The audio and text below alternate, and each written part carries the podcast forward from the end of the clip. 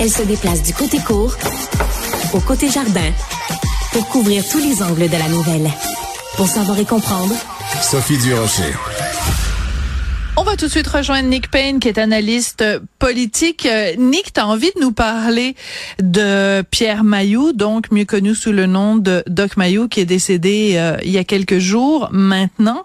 Quand il est décédé, beaucoup de gens ont souligné le fait que c'était quelqu'un aux propos controversés. Je l'ai fait moi-même ici sur euh, sur j'allais dire sur les ondes, mais en fait à l'antenne de Cube. Mais toi, tu veux défendre en fait une certaine perspective de Pierre Mailloux. Ah, c'est un bon choix de mots. C'est hein? bon, on ne s'est pas parlé. Je, oui, enfin, disons, j'aimerais apporter un autre éclairage, mais je suis pas, le, je ne serai pas le grand défenseur de M. Mailloux qui a dit toutes sortes de choses, euh, les toutes plus sulfureuses les unes que les autres. Et puis je commence par parler de, je, t'ai entendu, euh, oui. oui. Euh, le ramener à ses déclarations, hein, et ça, moi je trouve ça tout à fait à propos, tout à fait correct. Je pense que c'était normal et, comment dire légitime de le faire. Monsieur Mayou ne reculait jamais devant une polémique, même moi, je pense qu'il aimait ça probablement, ou en tout cas, disons qu'il en mangeait, hein, et puis il en a dit des choses assez hallucinantes. Tu l'as cité, ces choses-là sont écrites dans sa biographie, il les assumait complètement, donc ça me va. Ce que j'ai trouvé moins chic, euh, c'est sur les réseaux sociaux, beaucoup, euh, chez les tenants d'un certain une certaine gauche euh, peut-être bien pensante, en tout cas qui se tient beaucoup à signaler sa vertu et quand elle a une, occasion en or comme celle-là de le faire, elle ne s'en prive pas.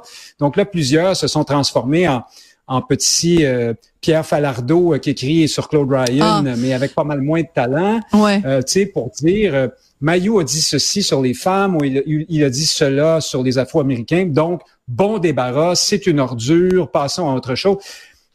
D'accord, là, on a tous le droit de dire ce qu'on veut, mais enfin, disons que le jour de l'annonce du décès de M. Maillot, je me serais privé, moi, de, je me serais passé de ce genre de commentaires. Ben non seulement le jour même, mais je te dirais en aucun cas quand quelqu'un décède, on ne doit recourir à ce genre de euh, de vocabulaire, la notion de bon débarras, la notion de qu'il aille pourrir en enfer. Tout ce, ce, ce genre de propos là euh, sont disgracieux que ce soit le jour même ou 24 ou 48 ou 72 heures après.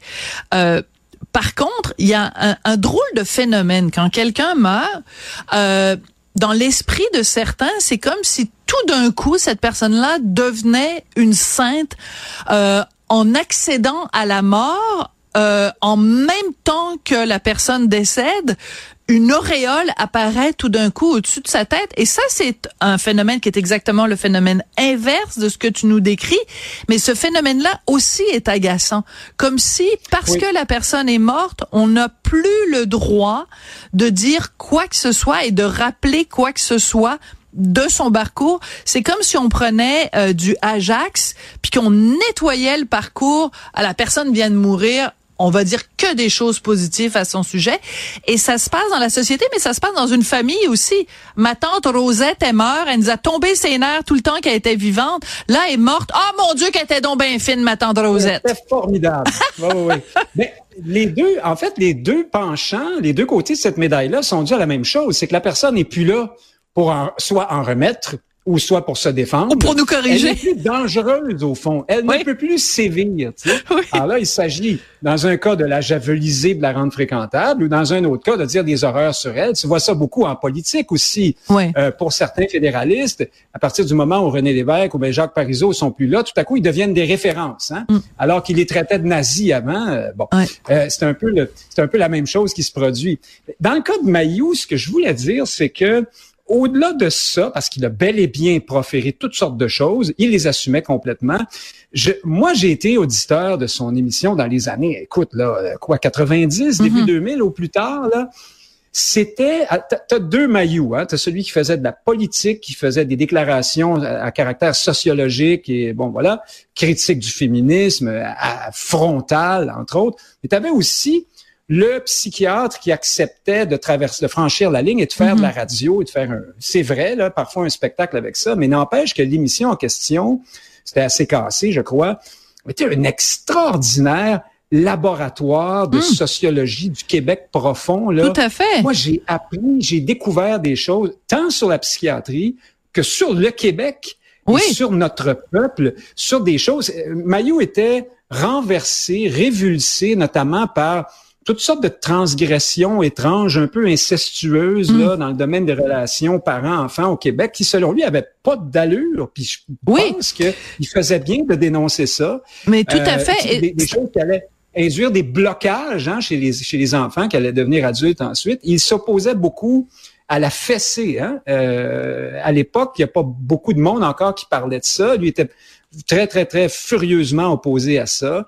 Euh, il dénonçait euh, toutes sortes de choses comme ça. Donc, c'était aussi quelqu'un avec un propos tout à fait euh, euh, intéressant là, pour ceux que ces autres propos mhm. euh, plus, plus, controversés auraient, dérangé. Je pense qu'on oublie un peu trop facilement cette, cette partie-là du personnage qui, à mon sens, est essentielle.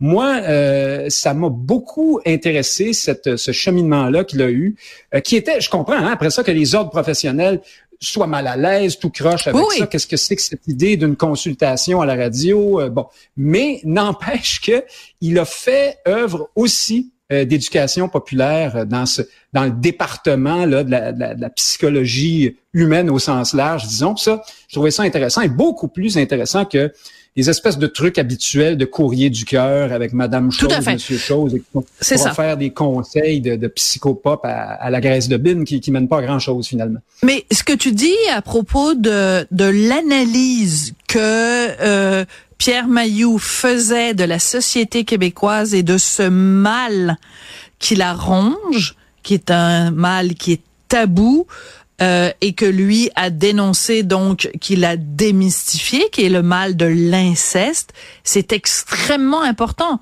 Le, le, il a, il a agi comme un révélateur pour la société québécoise en mettant en mots et en permettant aux gens qui l'appelaient de nommer ça parce que bon, des agressions sexuelles, déjà, les gens n'en parlent pas, les gens hésitent à dénoncer, mais quand c'est intrafamilial, encore plus tabou et le fait que ce soit si prépondérant dans la société québécoise, c'est un autre tabou. Tu sais, Michel Tremblay en a parlé. Il y a beaucoup de pièces de Michel Tremblay où, sans le nommer expressément, on fait allusion à ça.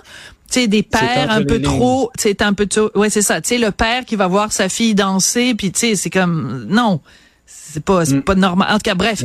Tout ça pour dire que quiconque euh, offre cette, ce miroir-là à la société québécoise pour qu'ils puissent mieux s'y voir, mieux se connaître et se guérir, j'applaudis évidemment. Euh, sauf que tu peux pas euh, te baser là-dessus et excuser, disons, d'autres d'autres déclarations. On est on est d'accord, on est d'accord là-dessus. Non, c'est ça. Mais c'est vrai que et c'est là que le pont se fait vers l'autre maillot, c'est qu'il faisait tout ça dans une absence forcenée et absolue de rectitude politique. Oui, mais ça, moi, j'adore les gens qui en ont pas de ben, rectitude politique. Moi aussi, j'ai une forme d'admiration pour ça, y compris lorsque ce qu'ils disent me révulse. Un détail stupide, tu vas me dire, par rapport à d'autres choses qu'il a dites, mais il se vantait beaucoup de jamais payer d'impôts. Moi, ça, ça m'énervait, ça. Euh, je trouvais pas ça correct de ben donner cet exemple-là. Mais voilà, bon, écoute, je le trouvais épais, tu sais, franchement, de dire des trucs comme ça. Mais en même temps, il, euh, par exemple, pour plusieurs jeunes hommes, comme j'étais à l'époque, euh, il faisait, il, allait euh, faire sonner, résonner quelque chose qui nous faisait du bien d'une certaine façon lorsqu'il prenait à partie le féminisme le plus, disons, le plus radical, ouais, ouais, le, plus abrasif. Ouais. Oui, oui. Alors, dans, là-dessus. Là-dessus, on peut sûrement se rejoindre parce que moi aussi, il y a des dérapages de féministes que je dénonce allègrement. Donc, euh, ben, c'est important quand un personnage meurt de montrer euh, son ombre et sa lumière, disons ça comme ça, pour reprendre euh, une chanson de Marie-Carmen. Je sais que tu aimes les références musicales, mon cher Nick Payne. Ah, surtout Marie-Carmen. Oui, surtout Marie-Carmen. Merci beaucoup, Nick.